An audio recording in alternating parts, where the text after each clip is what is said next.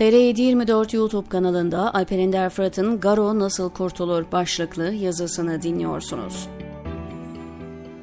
Hikaye bu ya, bir grup Kürt, Kürt olmaktan, ülkede ikinci vatandaş muamelesi görmekten, itham edilmekten, horlanmaktan yılmış bıkmış ve Türk olabilmenin yollarını aramaya başlamışlar. Uzun uzun kendi aralarında konuşmuş, bunu nasıl yapacakları üzerine kafa yorduktan sonra bir bilgeye danışmaya karar vermişler ve gidip bilgeye bunun yolunu sormuşlar. Ey bilge, bize söyle nasıl Türk olabiliriz? Kürt olmaktan yorulduk, bıktık. Türk olup bu ülkede horlanmaktan kurtulmak istiyoruz demişler.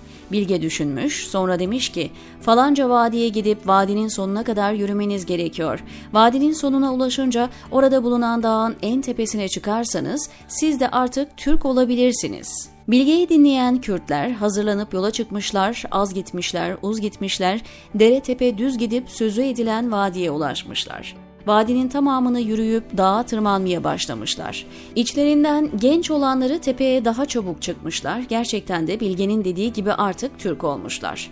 Gençler gibi yürüyemeyen, tepeyi çıkmakta zorlanan yaşlıca bir adamın tepeye çıkması için az bir mesafesi kalmış. Güç bela genç bir delikanlıya elini uzatmış, "Oğlum" demiş. "Yardım et, ben de tepeye çıkayım. Çok az kaldı." Tepeyi aşıp Türk olmanın büyük gururunu yaşayan genç aşağıdan bağırıp kendinden yardım isteyen ihtiyara iğrenir gözlerle bakıp pis Kürt bu ellerle bana nasıl dokunursun deyip bir tekme sallamış.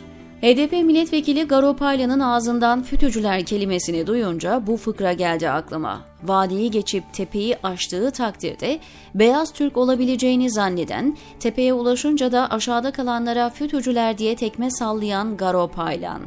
Ermeni olduğu için belki de bütün hayatı ötekileştirilmeyle, hep bir soru işaretiyle bakılmayla, kimliğinden dolayı yargılanmayla geçen Garo Paylan, muktedirlerin dili ve tezleriyle konuşmaya başlayınca beyaz Türk haline gelir mi dersiniz?'' Garopaylan'da artık bir sarı muhalefettir. İktidar sahiplerinin diliyle konuşmaya başlayıp onların çizdiği gerçekler üzerinde dans etmeye başladıysanız, kendinizi nasıl tanımlarsanız tanımlayın, artık siz de bu rejimin bir parçası, hatta önemli bir dişlisi haline gelmişsiniz demektir.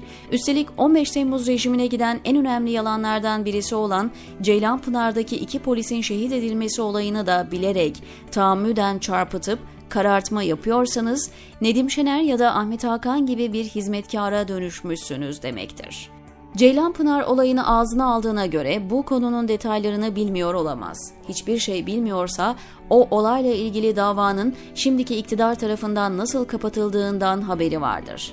Buna rağmen iktidarı aklayan tarzda konuşup olayı dolaylı da olsa cemaate yüklemesi de bir kötü niyet çalışmasıdır cemaati nefret söylemiyle anınca, terör ithamında bulununca, rejimin koruması altına gireceğini, tepeyi aşan Kürt gibi bir anda beyaz Türk'e döneceğini düşünmesi komik olmayan bir fıkra gibi. Paylana insanların inançlarının, aidiyetlerinin ya da etnik kimliklerinin tek başına suçlu olması için yeterli olamayacağı basit hukuk ilkesini hatırlatmak fayda eder mi bilemedim.